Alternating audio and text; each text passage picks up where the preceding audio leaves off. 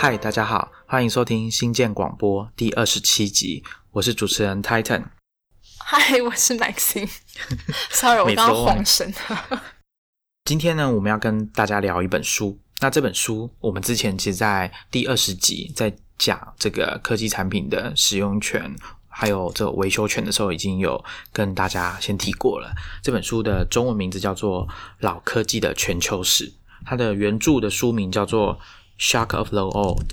但是呢，在节目开始之前，我们还是一样照例，就是想要跟大家呼吁一下：如果你喜欢我们的节目，就欢迎到 iTunes 页面打星留言，或者是你可以写 email。的确是有几位听众有写 email 给我们，或者是到推特上面留言给我们，那很谢谢你们。如果大家有什么对我们的节目的内容有什么想法，或者是你想要回应我们在里面提出的问题，因为我们两个总是喜欢就是丢问题给我们的听众，真是辛苦大家哈！听完好像有一种还要写作业的感觉，对。但是今天也是，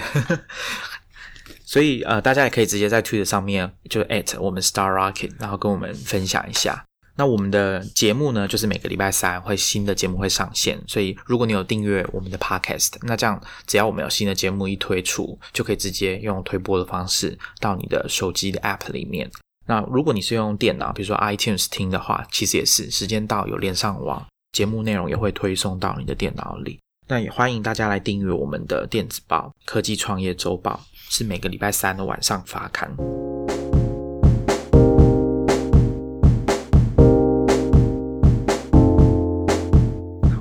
来讲一下今天这本书《老科技的全球史》。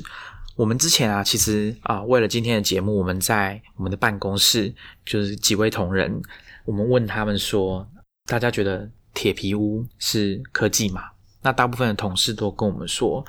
呃，他们的反应啊，都是啊，为什么你会问这个问题？铁皮屋为什么算科技？那今天这本书，我们在跟大家聊的时候，其实一部分就是解答了这个。大家的疑问就是说，为什么铁皮屋它可以是某一种科技，或者是它以科技来说，它在我们的现在的社会、某一些国家、某一些地区，它扮演的重要性，其实不下任何一个你想得到的呃重要的科技。那这本书的作者呢，叫 David a g e d o n 他是伦敦国王学院的讲座教授。他创办了这个学校的科学史、科技史与医学史中心。那其实大家从他的背景就可以理解，说他是很专门的在研究科学史、科技史这方面的专家。这本书呢，他要提出的一个是全新的观点，就是我们以前在讲二十世纪最伟大的发明，我们很容易可能先想到的是呃核能、原子弹，然后还有像抗生素。或者是电力，那电力其实更早之前就已经发明了啦。那可能还有汽车，还有飞机。那但这本书呢，它要跟大家讲的东西都不是什么呃超音速的客机啊，或者是原子弹啦，这种都不是。这本书要探讨的重点，包括网际网络，在这本书扮演的篇幅可能也不多，就是可能跟你想的并不一样。那为什么呢？是因为作者他主张一件事，就是我们在看待科技的历史的时候呢，不应该以传统那种以创新发明为中心的角度来看待科技的发展史，而是应该以使用为中心、使用的角度来看科技史。这个是什么意思呢？就好比说，像电灯泡这件事情，大家都记得说，讲到电灯泡就想到哦，是爱迪生。经过了几千次实验之后，终于找到适合的材料，然后发明了灯泡。先不要讲这这件事情本身可能就不太正确，就是灯泡是爱迪生发明的这件事情可能可能就不正确。但是呢，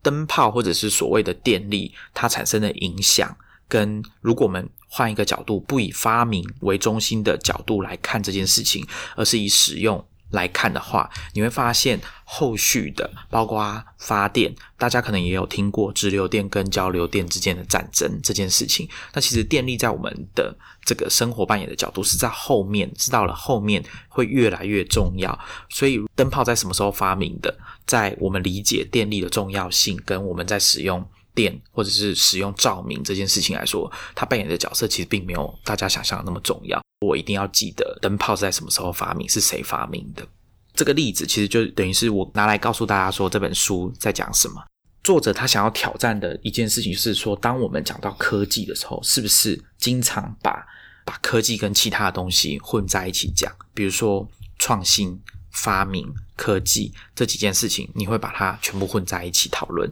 讲到科技，你就会直觉说，只有新科技才叫科技，旧科技都不能算科技，或者是你直觉就不会把这件事情想进去。然后我们对于科技的这个历史，或者说科技发展的想象，都是很线性的，然后只能往前走。我们新科技一定优于旧科技，新科技一定比旧科技好。因为这个理由，所以我们只要新科技。如果你要给我们旧科技，不好意思，我们不要，不要，因为我们是。落后的地方，或者是我们是发展中的国家，你就要把旧科技塞给我们。我们应该要大家都要能够用第一流的科技。他想要挑战的有一部分的观念在这个地方。我这边引用一下书里面的说法，在第三十九页导论的地方，作者说，以使用中的科技 （technology in use） 作为思考的出发点，将会出现一幅完全不同的科技图像。甚至也可能形成一幅完全不同的发明与创新图像，整个隐形的科技世界随之浮现。过去的科技地图是根据创新的时间轴所绘制，思考使用中的科技，则会引领我们重新思考对科技时间 （technological time） 的看法。它所带来的历史无法套用一般的现代性方案 （schemes of modernity）。并且反驳以创新为中心之说法背后的某些重要预设。更重要的是，使用中的科技新视角会改变我们对何者才是最重要的科技之认定。它会产生一部全球史。至于以创新为中心的历史，虽然号称具有普适性，其实仅局限于少数地方。那其实我们在第二十集的时候就已经有跟大家提过这本书的一部分的内容了。那时候我们在讨论的是科技产品的使用权跟维修权。我们那时候跟大家提了这本书的第四章保养 （maintenance）。那这本书《老科技的全球史》，它其实先，即便我们撇开作者想要挑战的这个观念，以使用为中心，而不是创新发明为中心来看待科技史这件事情。这本书还是提供了很多可能出乎我们意料之外的各种事实，其中一个就是我们之前跟大家讲的保养这件事情。很多人在看待科技产品的时候，并没有考虑到说，你买了一个新的科技产品来使用，后续的保养的问题，或者是你的支出，或者是你需要耗费的这个心力，其实是不输一点都不输你买一个全新的呃产品所要花的钱。那这件事情其实就是里面其其中一个，我觉得当当时我看到这本书，有一点觉得冲击。但是我觉得如果提出来给大家各位听众，其实我们那时候在二十集的时候有举到这个例子：当你的手机摔坏了要拿去修，然后听到这个维修人员跟你报价说这个钱可能你的 iPhone 因为摔破了，所以你要换荧幕、要换背板，那这样加一加的钱可能就是全新的手机的可能一半甚至更多的费用。这个时候，你可能心中难免就是会想到说，那我不如换一只新手机，我不要修了，因为这个给我的感觉，因为这只手机我已经用了一年了，然后这个时候竟然要我付一半的钱去修它，那这个心态其实它反映出来的就是，事实上我们在后续的机器产品的保养跟维修上面耗费的资金其实是。给你的使用者的感受是不会比你买一台全新的还要少到哪里去。那另外一个当然就是那那时候我们也有说，很多产业里面，比如说像飞机好了，航空业，他们在维修保养的所花的费用跟人力，跟购买新的飞机，其实那个费那个比例其实是跟我们一般人的想象并不一样，那个费用占的比例是很高的。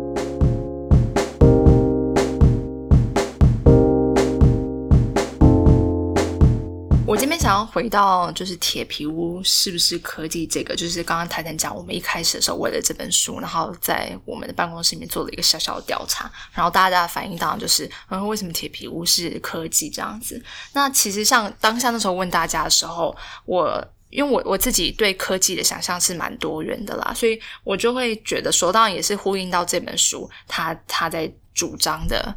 一件事情，就是我们对于科技。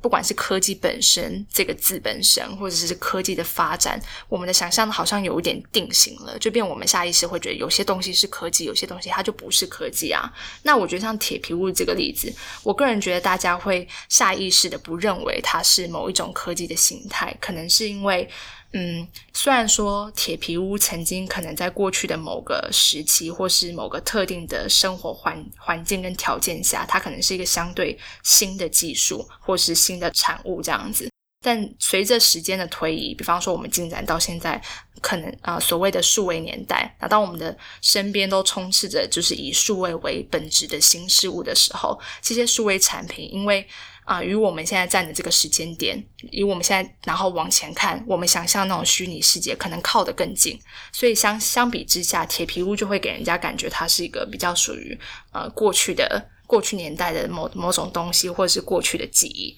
那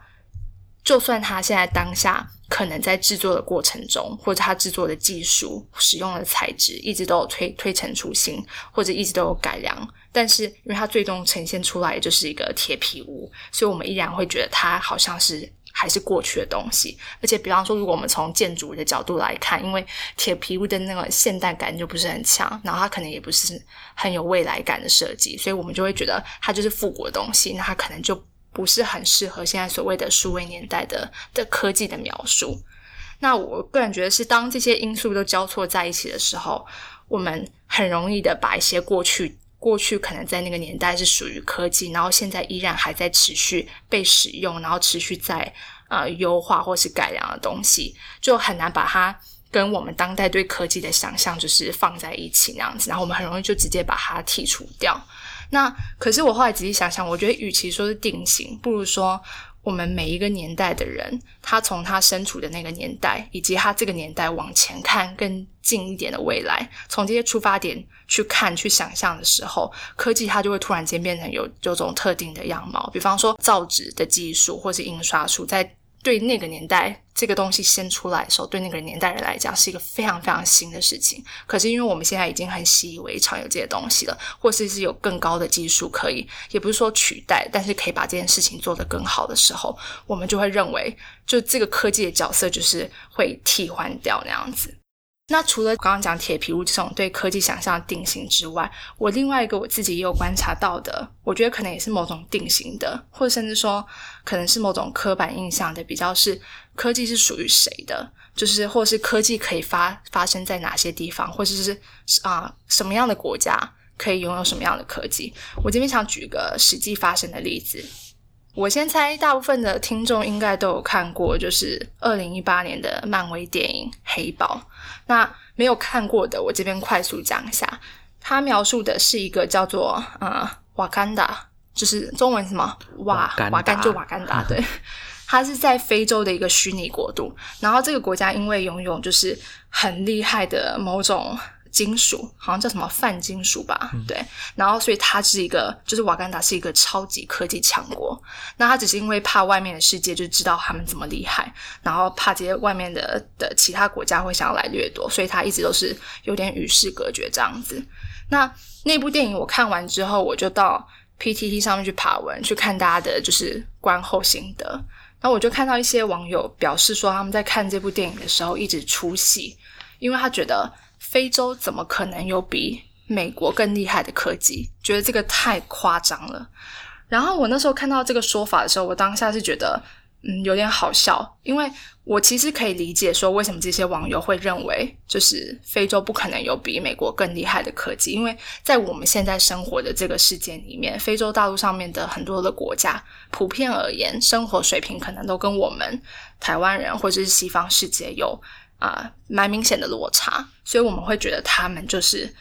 呃，讲一个比较政治不正确或什么的用语，就是很落后的一个的地方这样子。可是你仔细想想，《黑豹》是一个漫威的电影，就是它是一个虚构的故事跟场景。然后我觉得我们在看漫威的电影的时候，我们都可以接受，就是呃，北欧神话的神，他三不五时就跑来地球，然后在就是摧毁整个纽约，或者是我们可以接受像。呃，美国队长他从一个就是瘦不拉几的人，突然间就变成就是超级的强强壮，就我们都可以接受这些啊、感觉不可能发生的事情都可以发生的这样的漫威的一个世界观里面，可是我们依然会认为说，非洲这块大陆要拥有尖端科技是一件很奇怪的事。那我觉得这是一个很很奇妙的想法。然后好像就是，就算过了一百万年，就像我们现在这个生活过了一百万年，好像有些东西它依然不会改变。比方说，非洲它就是永远永远取得不了，就是有高科技的这样的资格。那我这边提黑豹例子，主要也是邀请我们的听众一起去思考，就是我们对于科技，刚刚前面提到铁皮屋这样子，科技还有包包含就是科技的发展，或是什么样的科技可以在某些地方发展，比方美国就应该是有尖端科技吗？或者是非洲只能有比较二流的科技吗？或是比较传统的科技吗？其实事实上可能有更多的想象这样子。我这边补一个跟非洲的科技有相关的案例好了。之前我们在节目里面有提到行动支付这件事情嘛，我跟 Maxine 在讨论银行不科技行为。如果大家还记得的话，好，那那一集我们的反应，大家都是嗯，其实都蛮集中 对集中火力在谈银行跟这个钱的使用的方面比较不科技的地方。好，那我这边跟大家分享一下，可能有一些人已经知道了，在二零大概二零一一年左右，肯亚。呃，肯亚的行动支付就已经是算世界领先的的等级了吧？如果你说美国或者是台湾拿来跟他们比，都是呃，我觉得以行动支付来说算落后。他们在那个时候就已经可以用我们旧的旧型的非智慧型手机去做行动支付。那那个人数可不是什么只有几万人这样子，也是。上千万人的使用者，然后就是用我们呃，可能是大家已经不不想要再去使用的黑白的一晶一幕的这个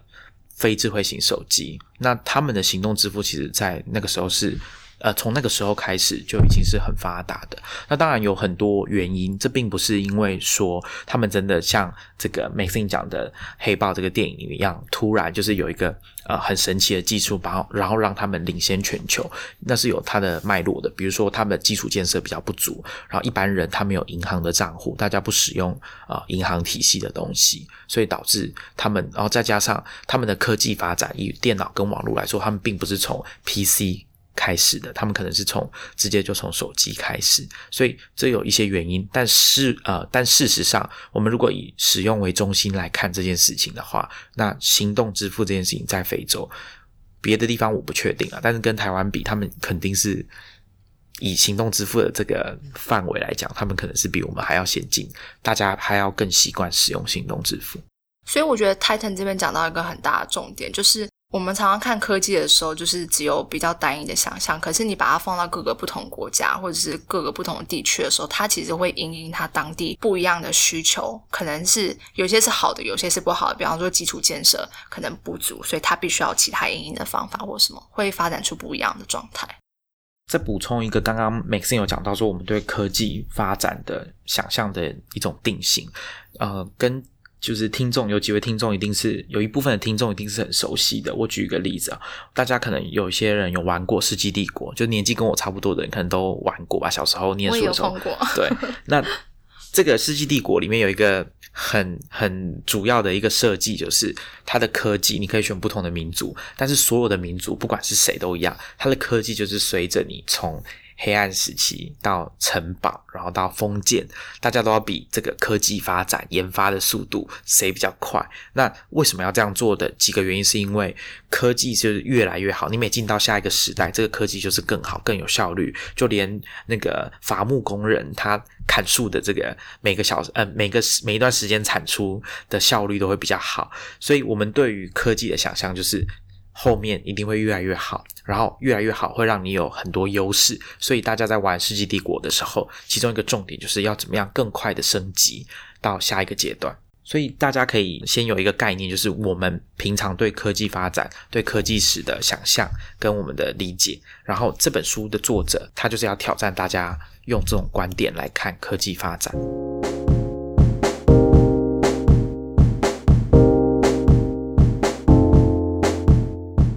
那我这边先引用一下书中讲关于以使用为中心的这个历史的部分。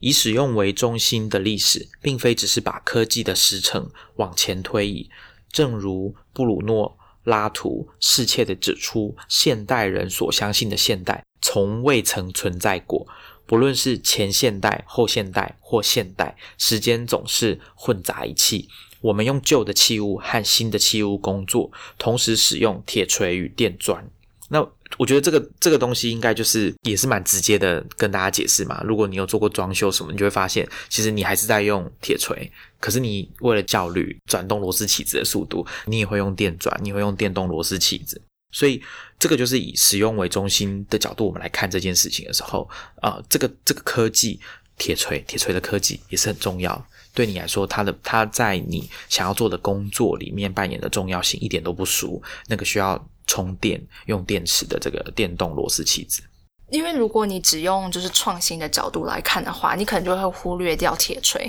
你可能就只在认为电钻才是最好的。你一开始可能也只会选择电钻。那另外一个例子是书里面也有讲到是蒸汽机。讲到蒸汽机，大家就会想到说啊，工业革命，然后是大概十九世纪的时候发明出来的。那大家就会觉得说，蒸汽在那个时候应该是非常重要的一个科技。但事实上，书中作者有讲到，蒸汽机这件事情，它扮演的角色其实是越来越重要的。随着时间推移，它甚至到二十世纪都还是很重要。它的重要性甚至比我们以为它刚发明的时候还要更重要。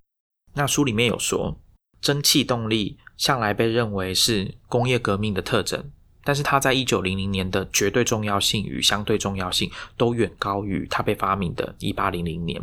即使在率先工业革命的英国，蒸汽动力的绝对重要性在一九零零年后还是持续的在增加。英国在一九五零年代使用的煤远高于一八五零年代，全世界在两千年所消耗的煤。远高于一九五零年或一九零零年。他要讲的其实就是我们以发明跟创新为中心的观点来看待蒸汽动力这件事情。如果换一个角度，以使用中来看，它一直到了一百年后、一百五十年后，它扮演的角色还是非常的重要。这里还有一个例子啊，我们在讨论发电的时候，可能大家有听过嘛，就是做一些小测验。你觉得台湾的发电量？大部分是来自用什么方式发电？那当很多人知道说，其实我们的主要来源是火力发电、燃煤发电的时候，大家总是会有点震惊，以为我们大部分的电都是从核能发电来的。那这个其实就是有一点像是刚刚这个我们讲的蒸汽机它扮演的角色的转变，其实是越来越重要的。我们如果用以创新为中心的这个角度来看。我们就会觉得说，发明出来的当下，它就是最重要的。但其实它的重要性是随着我们的使用、采用而变得越来越重要。它后续的维护、改良，或者是更新技术、技术的升级，其实是比它发明当下出来的时候，对我们的影响是更大的。这就是为什么，呃，可能是被大家认为是老技术的这个火力发电，它其实在我们今日的社会还是扮演非常重要的角色。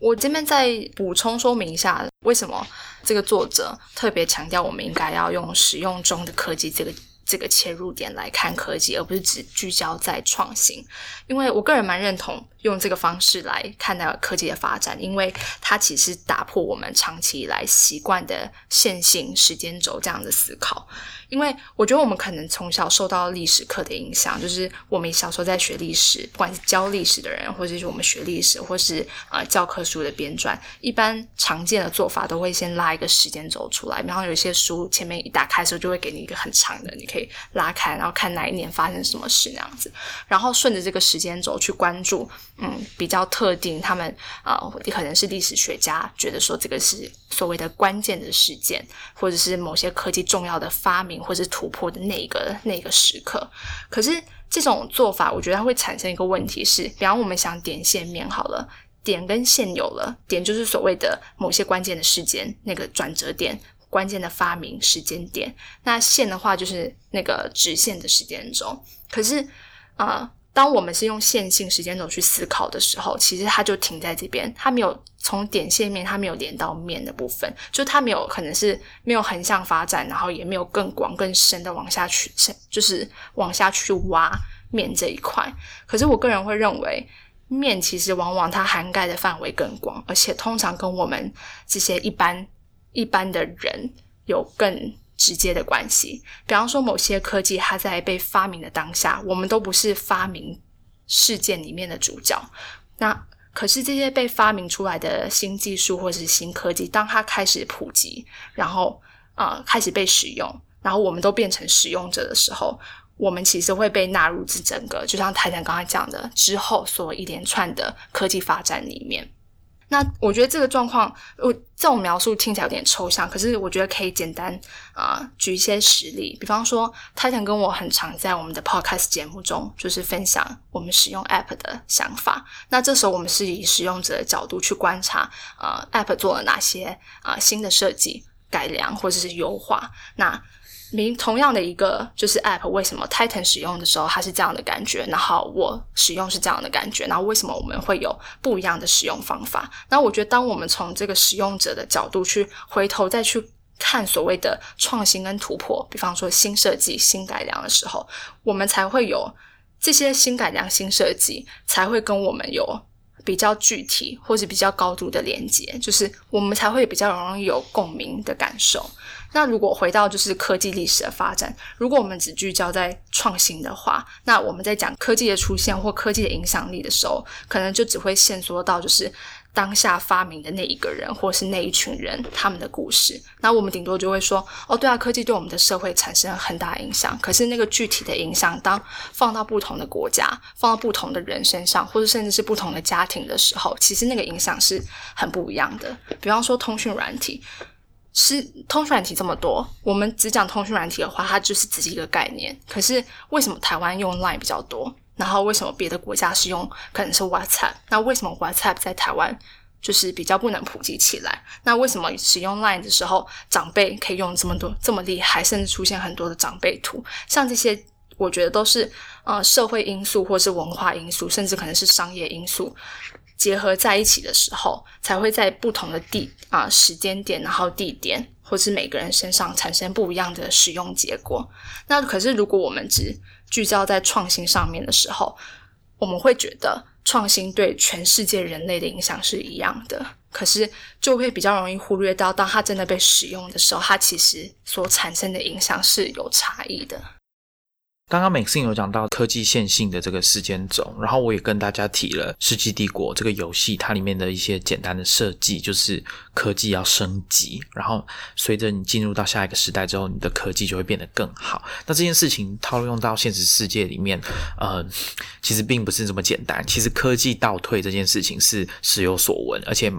在某一些产业里面是正在发生当中。那书里面有举一个跟台湾相关的例子，我觉得很有趣。呃，就是大家可能有听过啊，大概在五零年代、六零年代的时候，台湾的这个拆船产业是我们是世界的领导者。那在就是整个台湾呃占这个全球的拆拆船业的这个比例的市占率，可能有到三分之一之类的吧，我不太有点忘记这数字。等一下，拆船指的是把船拆掉？对把船拆掉哦、解体这样。对，解体。那我们用的呢是当时的最新的技术，就是把船放到干式的船坞，然后开始拆除，用机具把它拆除。可是我们台湾在大概六零年代就退出这个产业了。那时至今日，其实最发达的是在印度孟加拉那一带拆船产业。可是他们呃这几个国家加在一起占的这个市占率可能超过八成，可是呢，他们用的是什么技术？他们是根据书中的说法，是赤脚工人徒手把这些船就在沙滩上嗯把它拆了。这个可能大家呃会觉得比较难想象，说理论上这个不是应该要用，因为船嘛很很巨大的东西。其实一艘游轮，你从这个游轮的底部开始算，算到最高的地方是十几层楼这么高的。它其实你想象一下，它停在沙滩上是很大，像一栋大楼一样。可是根据书中的描述，现在拆船的工人或者说拆船业的领导者的这些厂商，他们的做法是用最简陋的工具，然后是可能比三四十年前的台湾还要落后的技术去拆船。所以这是正在发生的事情，也不要以为说拆船的工业或怎么样，到了现在这个时候就是非常进步的。其实跟以前比，它显得反而是比较落后的。我觉得这边还是先提醒一下，因为这本书原文是二零零七年出版的嘛，那现在其实二零一九年了，嗯。有十年差距，所以对对对。比方说泰坦刚刚讲那个例子，可能现在依然在孟加拉啦，但是不确定他们现在使用的方法可能会是什么样子。但是我觉得泰坦刚刚引用这个书中提到，也是这个作者有强调的，就是科技不必然永远都只是往前或进步，它甚至可能在不同的地方发生或被使用的时候，它是倒退的。那我觉得这边就是讲到回到刚刚那个线性的思考，还有包含泰坦前面讲那个世纪帝国游戏这件事情，就是。我想要分享的是，当我们聚焦在创新的时候，常常会出现一个风险，就是当我们在讲创新的时候，我们会直觉觉得它就是打破现状，进行改变，一些颠覆性的改变，然后它可能是在创造，呃，虽然说可能是不确定或不稳定的，可是它是在创造更多的机会，更或是比较好，就是更多的机会，更多的想象。所以我觉得我们大家。不可能都不会否认，我们现在在描述创新的时候都是很正面的看待，因为我们觉得，比方说科技创新，它就是一个帮人类的文明往前迈进，像有点像这样的想法。比方说是让你个人更有弹性、更有竞争力，或是对产业来讲，就是所谓的产业升级，像这样子。可是同样的，就是我刚刚讲的。我们当我们把科技跟创新这样绑在一起想的时候，我们都会下意识的觉得它代表进步，进步就是好新的契机、新的氛围、新的可能性。然后，可是相就是同样的，我们可能就会认为说，如果你没有办法应应创新带来的变革，那你可能就是啊适应力很差，你跟不上时代，甚至你可能思想守旧、保守落后。或者是你应该要，或者是你你必然就会被淘汰这样子。那当然，我刚刚讲的这一连串是呃比较粗暴的，直接把这些东西全部画上等号啦。但是我觉得我也这边也想邀请就是听众去做一个小小观察，就是你们可以去翻一下市面上蛮多的啊。在谈创新，或是商，就是在谈创新的商业书或是科技书，他们起手式都很常出现一个论调，就是他们会在通常会在第一章节或者是啊序言的部分引用工业时期的卢德事件，然后来告诉读者说，啊，你可能不会想要变成跟这些卢德分子一样，就是非常害怕啊机器会取代人类的工作，所以你们，你你其实不会想要去。你不应该这样对抗科技的趋势，因为趋势是必然的。就是常我们常常会听到像这样子的话。那当然，我觉得泰腾跟我今天在这集里面分享这本书，包含呃这本书作者提出来的，就是有别于就传统美以创新的角度来看科技这样子的一个新的切入点。我觉得我们并不是要跟大家说，呃，关注创新是不对的，就是错误的。因为我觉得，呃，这种事情也不是啊一分为二，就是啊非黑即白，或者是零和的关系。我刚刚举商业科技书还有卢德分子这个例子，主要是想让听众理解是说，我们很多时候在认识科技的时候，在一开始就已经被锁定在一个特定的范围里面了。就像作者他在啊这本书的第三十六页里面有有说，他说在讨论。科技的过去、现在与未来时，议程是由那些提倡新科技的人所设定的。但事实上，当我们你我都不一定是提倡新科技，或是我们不是在做发明或者研发，我们是一般的使用者的时候，我们以使用的角度来看待科技的时候，很多东西未必有这么明确的新旧之分。然后，我们看待科技的方，就是我们看待科技其实有更多弹性、更多元的想象。它里面还有提到一段，就是在讲说，强调未来。我们在讲科技的时候，总是会跟未来联想在一起，然后就想说啊，未来的科技怎么样？但是作者就会讲说，强调未来会让人觉得啊，好像蛮有原创性的。但他认为这种未来学其实很老套，大家总是觉得发明家超越了他们的时代。怎么让我想到 Kevin Kelly？而 科学与技术的进展速度超过人类社会的应付能力，这样的观念早在十九世纪就已经是老生常谈了。那这个其实就他他背后讲的很容易就让我想到说，我们常常在听到一些新的科技或者是新创公司，他们会呼吁说，这个社会的有一些旧的东西已经过时了，我们的解决方案才是。比较好的新的技术可以带来新的解决方案，而新的解决方案必定比旧的还要好，比我们现在正在使用中的还要好。所以大家应该要放弃旧的，采用我们新的。至于其他你们提出来的种种反对的理由，都只是为了阻碍创新。那我想这个用这种说法，对，用这种说法，可能呃，我的描述应该在大家多多少少最近几年在看新闻的时候，应该都有看过类似的状况。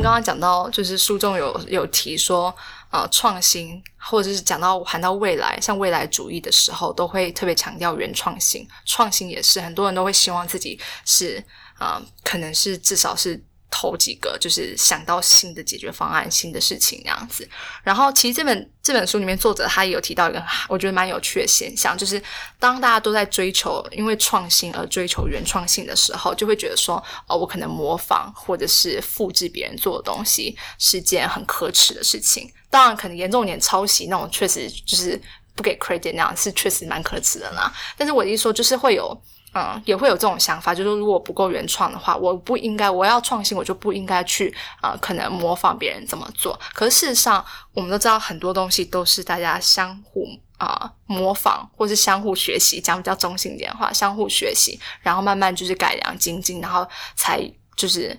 才会出来的。那他。其实他里面讲到这段的时候，还有提到说，其实现在很多的政府也会提出很多的创新政策，就可能是某些产业升级或者什么说什么工业几点零像这样子的。然后其实很有趣的是，大家都在谈创新，可是其实大家也都在观察。其他国家他们的创新政策是什么样子？就是好像大家都希望看到，哎，看到某一个国家好像这个做的蛮成功的，然后他们就会习惯去参参考参照，或者说希望可以找到一个成功模式，可以直接复制过来到自己的国家。那其实这个听起来就是蛮矛盾的，对，蛮讽刺、蛮矛盾的一个现象，因为你不可能真的整个 copy 过来。那你在当你在提你的创新政策的时候，其实也没有什么特别的原创性。所以我们就想要邀请各位听众来思考一下。我们在邀请对对对，什么叫做创新这件事啊？我们刚刚有讲到科技，大家就想到新科技；讲到科技，大家就会不自觉的想到新科技。那讲到发明跟创新这件事情，大家也会对这件事情的理解，可能跟你在看完这本书之后，你的想象可能就是会有所改变。比如说，好了啊，像书里面就有在讲创新，工程师、科学家、学者。他们在做的是创新的工作嘛？那这本书它讲的是不对，没有。大部分的工程师、科学家他们在做的不是创新的工作，他们在做的比较像是发展、改良、保养、维护这方面的工作。这一点我们在应该是第二十集的时候有讲到，很多工程师，这也是为什么有一些工程师会戏称自己叫码农。的原因就是，他们其实也知道自己在做的工作，并不是属于真正的严格定义里面讲的创新的部分。他们可能就是在应用，然后在小更新，就有点像是汽车的改款的这个概念。那书里面也有讲到，这就是我刚刚前面有提的所谓的很特别的一件事实。我们在讲，他会主张说，在他说：“从大概第二次世界大战以来，在英语世界里面啊，科技就等于发明。那这种混淆，作者认为对我们理解科技是没有帮助的，甚至是会对于我们理解发明这件事情有负面的影响。比然后就觉得说，对我们对这个科技发展的历史就会有一些很明显的偏差，比如说。”我们前面要讲，前面讲的以创新为中心的这个图像，就是我们对科技发展的理解，有很多不同的版本。那它在其里面其中一章，应该是第八章发明的地方，有详细的跟大家说明。那它的主张啊，其实我们常常讲研发，研发叫做研究与发展，就是 research，然后 development。那其实它主张应该要反过来，叫做发展与研究。简称就是发言，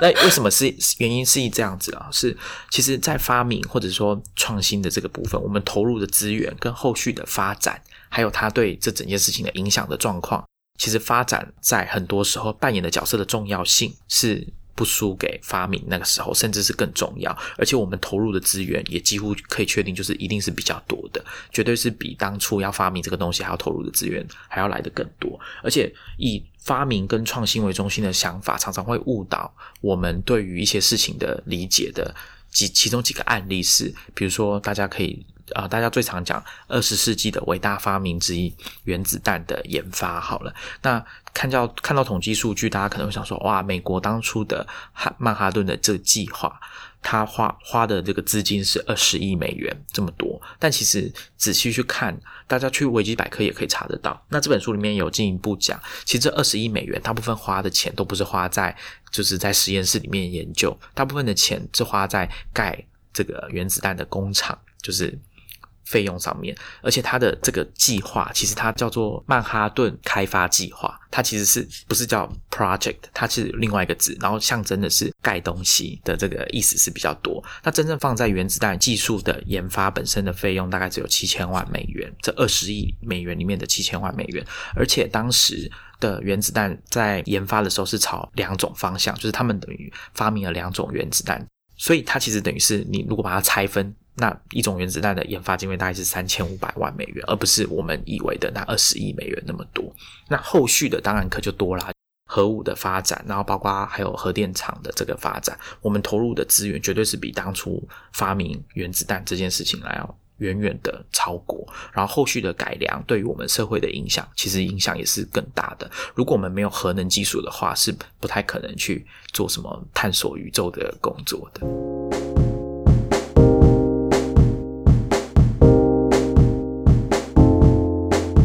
后另外一件事情呢？作者想要挑战大家的想象啊，这样讲可能又有一点政治不正确了。其实大多数重要的发明啊，很多人会觉得说，嗯，讲到呃研究科学研究，我们第一个想到的是学校，所谓的啊创新型研究型的大学。对，啊，那所谓很重要的这种最最尖端的研究，可能都是从学校的实验室啊，啊教授做的研究，所谓的学界所。开始的，但作者有帮我们做了一些爬书，这就是前面讲的以创新为中心的图像，就会有很多这种不尽然是事实的这种版本。那其中一个就是学院。那作者的说法，他的研究告诉我们说，其实重要的发明其实有更多的比例是来自于大企业的研究单位以及军方的。赞助跟推动，而并不是完全来自于学术界的研究。当然，军方美国军方在使用他们的经费的时候，他们很可能就是会把这个经费挹注到大学里面。尤其是在大概六七零年代那时候，美美军啊，美国的军方在西岸，就是美国西岸西谷这个地方。其实西谷之所以会繁荣，或者说聚集一些人才，最早期有这么多工程师的原因，是因为军事上的发展，而不是我们现在想到的电脑科技。作者其实也在里面，呃，举了蛮多大型的企业，他们最早的这种研发单位啊，其实都是百年以上的对的时间等级。对他最早是讲到呃德国的德国的那种重工业的公司，然后。美国本土的话，像我们其实新建广播的听众啊，对于电脑相关的东西可能比较熟悉一点。像啊，Unix 这样子的系统，它其实是贝尔实验室，就是贝尔实验呃，算 AT&T 底下的贝尔实验室发发明出来的。那贝尔实验室其实里面呃做了很多重要的发明，比如说电晶体啊，这都是从。这个贝尔实验室来的，那所以其实大家对于这个想象，比如说像我们今天所了解的所谓的 GUI，就是图形图像化界面，它是来自于 Xerox，就是全路的这个研究中心，就是很大家讲到个人电脑发展史都会想到说，哦，微软跟苹果从全路这边偷了这个图像式界面的这个设计，那其实它也是来自企业的赞助，它并不是从一个学术机构里面发展出来的技术。那另外一个可能也颠覆大家理解，或者说我觉得我们也是经常看到在讨论的，就是专利数这件事情。很多时候我们在讨论一个国家或者是一个企业它的竞争力的时候，会讲到专利数，就是它申请或者说它取得的专利的数量，然后大家会拿这个指标来做比较。那如果我们拿这个专利数作为指标来比较，你会发现在很多时候美国的。这个所谓的创新能力是输给日本，甚至输给韩国。如果要以专利数量来算的话，作者有讲啊，说某一个时期可能日本的这个发明能力是美国的三倍，美国还会输给韩国。但是他认为这件事情就是，如果我们用这种标准来讨论，得到的结论会很明显的跟事实完全不相符合。那另外一个当然就是我们对于所谓研发科技这件事情投入的资源的想象，大家可能今天还是会觉得说，哦，应该是苹果、Facebook 或 Google，或者是微软，或者是 Intel 这些科技公司，科技公司嘛，他们投入研发的这个资金一定是最多、名列前茅。但其实你一字排开啊。刚刚 Maxine 有讲这本书是写在二零零七年，那他做的统计资料当然是没有到那么后面，所以像呃 Facebook 或者是 Google 就没有被排在他的表格里面。那其实一字排开啊，其实花最多钱的是汽车工业，他们投入在研发里面的资金是最多的。当然，这个跟有没有反映在他们的竞争力跟市场上的变化，其实这是我觉得这个应该也是显而易见的。不见得你投入的钱比较多，你可以取得这个在市场上的竞争优势就真的比较多。而且，其实大家也可以理解，传统汽车在最近几年其实是并没有取得什么太多进展的。我突然发现这本书可以搭配，应该前阵子现在应该也蛮红的另外一本书《正确》。就是有可能会当某些数字真的被摊开来来看的时候，你会发现跟原本你预设的，你可能因为其他因素导致于你你假设的状况就是有落差。讲到发明啊，我觉得作者啊，他第八章在讲发明这件事情，我觉得他也提到了一个个人觉得蛮特别，然后可也蛮重要的一个观念，值得我们去思考，就是啊，我们突然。想到就是啊，一个国家要发展科技的时候，可能因为很容易跟就是我们要变一个强国或者什么有吧，应该有吧，强国这样联想在一起，所以都会觉得说啊，应该是要研发一些就是很高科技、尖端科技这样子。可是，嗯，这本书有提到说，有有些人主张就是我们应该把焦点放在发展，就是。我直接扩他那里面讲的那句：介于贫穷世界的传统科技与富裕世界资本密集大型科技之间的终极科技，而不是将资源都导到处于权贵计划尖端科技，比方说火箭啊、核能这样子。我查了一下什么是终极科技，英文呃有两种叫法啊，一个是 appropriate。Technology，另外一个是啊，Intermediate Technology，两个大概是差不多的，差不多在讲差不多的东西。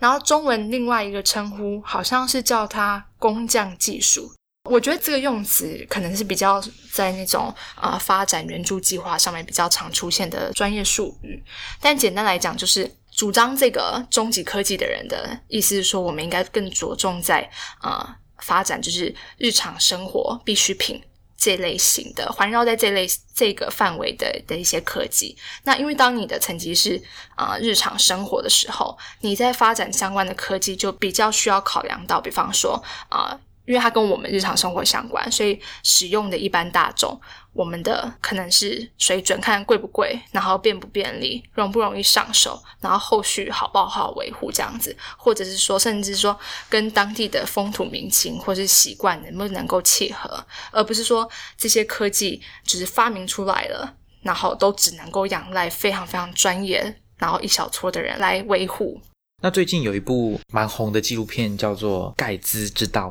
，Netflix 拍的一部关于比尔盖茨的纪录片，那大家可以上去看。他第一集里面在讲的就是比尔盖茨的这个盖茨基金会，他想要解决非洲一些国家的这个卫生问题，因为。卫生的问题，嗯，大家都在同一条河流里面洗东西、上厕所，然后甚至饮用河里面的水，所以有有的状况是，呃，可能有人在上游到了这个他们整个地区这个厕所的这个。粪便啊，全部倒到河里面，那可是却有人在下游把水舀起来要喝，这样子，所以会造成所谓痢疾的这个感染，然后呃，对当地人的这个身体健康啊、寿命产生很严重的影响，那更不用讲对小朋友的这个影响，对儿童的影响。所以他想要解决这个问题，第一个他想要解决的就是啊，厕所、马桶还有污水处理系统的问题。可是其实这个纪录片里面有讲，比尔盖茨他在去看过去当地看过之后，他们很快就得到一个结论，就是说我们不可能把西方国家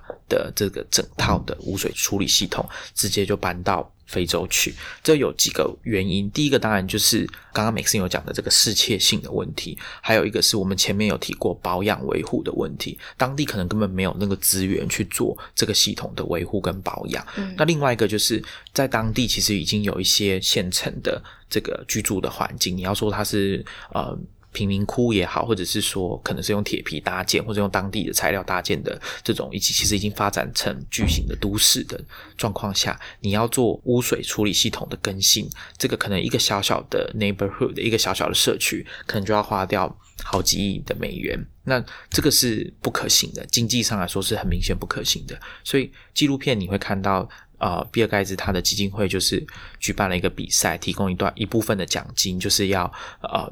邀请大家来思考有没有什么污水系统、污水处理系统跟这个马桶新的这种厕所，它是可以不用电就可以解决的。因为非洲当地大部分很多人口密集的地方，其实电力供给并不稳定，甚至没有电力供给，所以你想要任何想要用到电来作为解决方案的，可能都。不可行，所以他要找出新的想法、新的发明来解决这个问题。那这个你会说它是尖端科技吗？我想在一般人的认知里面，这并不算是尖端科技，这个可能就更偏向于 Maxine 刚刚讲的终极科技。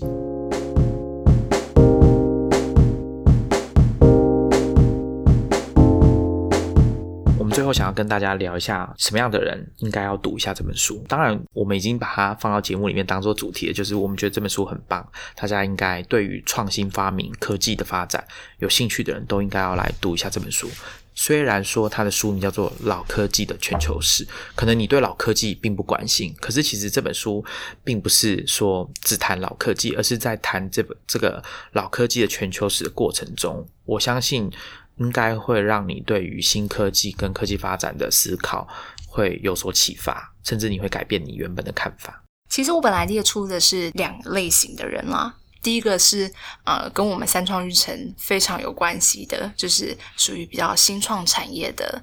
的听众朋友，因为新创产业我们其实最容易听到就是科技创新，然后就是在解决。人类就是解决问题，解决人类的社社会上面临的问题，就是其实就是典型我们传统想象，就是当我们提到科技的时候，比较容易很快速的跟创新这些东西直接画上等号这样子。那另外一个，我那时候原本还想要推荐的是，如果你本身是喜欢文史地理的人，其实你也可以看这本书，因为我自己本身有这样的背景，所以我在看这本书的时候，我其实啊着重的点。也不在于就是科技的里面这些科技的案例，我比较欣赏的是作者从一个另外一种，就像我刚刚前面讲到，就是不是以线性时间轴的方式来去等于是拆解这整个科技科技历史的发展这样子。可是我刚刚我刚刚到最后，我突然觉得，我觉得每个人都可以读啊，因为尤其搭配最近吵得很凶的一零八课纲，一直在谈论什么是素养这件事情，科技素养。那因为最近就大家在讨论到底什么是科技素养，然后到底素养是什么？那我我这边也没有一个很明确的定义素养是什么。但是我觉得，啊，这本书作者他试着以新的角度去啊，让我们从原本我们对科技某些啊既定的想象或既定的范围去，就是。从这个框架里面去，有点像挣脱出来，用另外一种角度去看科技对我们的影响。我觉得这其实也是一种，就是我个人认为这也是一种培养就是素养的一个过程。因为很多东西它本来也就不是只有一定的答案。那我们刚刚有跟大家讲说，传统上我们习惯以创新发明为中心来看一个科技。或者是科技发展的这个历程，但是其实我们也有，我觉得啦，我自己个人以我的理解，然后套用这本书，我的我学到的东西来看，其实有一两件事情，我觉得我们现在在讨论这些事情的时候，已经比较正确，或者说符合作者的想法。嗯，呃，第一个是网络，我们知道，其实，在网络的前身，呃，网际网络的前身叫网络，叫做 ARPANET，它是在一九六零年代的时候发展的。然后到了真正的所谓的网际网络，也就是我们现在熟悉的所谓通讯协定 TCP/IP，它是七零年代的技术。可是我们在讲到网络的威力、网络对人类社会的影响的时候，我们看重的可能是 Facebook、是 Google，早一点 Amazon，或者是。呃，像 eBay 啊、雅虎这样子的公司，他们的影响力对一般人对于这些科技公司的影响力，真的有感受到，是从大概快要两千年，就是我们上一呃之前有讲过的这个达康泡沫、达康 bubble 这个科技泡沫的时候，才开始有感觉到这个在日常生活中会发挥它的影响力。那到了最近几年，当然更不用讲，就是我们在录音的这个当下，就是。网络科技这件事情对我们的生活跟经济有产生很大的影响。我们在讨论这件事情的时候，我们就会聚焦在现在我们在使用的这些技术。我想大部分人不会记得说这个 TCP/IP 是哪一年这个标准是哪一年制定，哪一年被发明出来，或者是 ARPANET 是在哪一年？第一次这个跨地区的电脑的连线是在什么时候？那其实真实的故事是它发明，它发生在一九呃一九六九年，也就是人类登陆月球的同一年的年尾。那其实这件事情就没有什么人注意到，而且他们第一次连线的时候，就是好像是在 UCLA，然后斯坦福大学还有。另外一个学校，从三个学校，然后要连线。那第一次连线要传递讯息嘛？那好像只输入两个字母之后就宕机了，因为城市的错误，所以就宕机了。然后只输第一个字母叫 L，第一个字叫 O，L O。那